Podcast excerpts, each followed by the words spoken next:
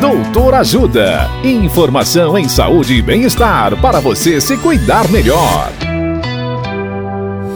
Nesta edição do Doutor Ajuda, vamos saber mais sobre aneurisma.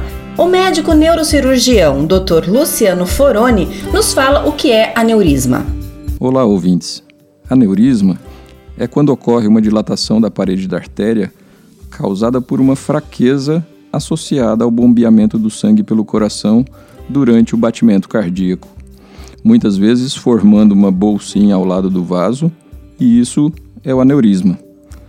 Pode ocorrer em qualquer artéria, porém, quando acontece em uma artéria do cérebro, tem o nome de aneurisma cerebral. Estima-se que uma em cada 20 pessoas tem aneurisma cerebral e cerca de um terço dessas pessoas tem dois ou mais aneurismas.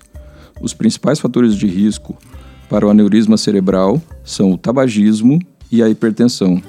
Além desses, doenças como rins policísticos, displasia fibromuscular, síndrome de Marfan, malformações arteriovenosas cerebrais, entre outras, também são fatores de risco.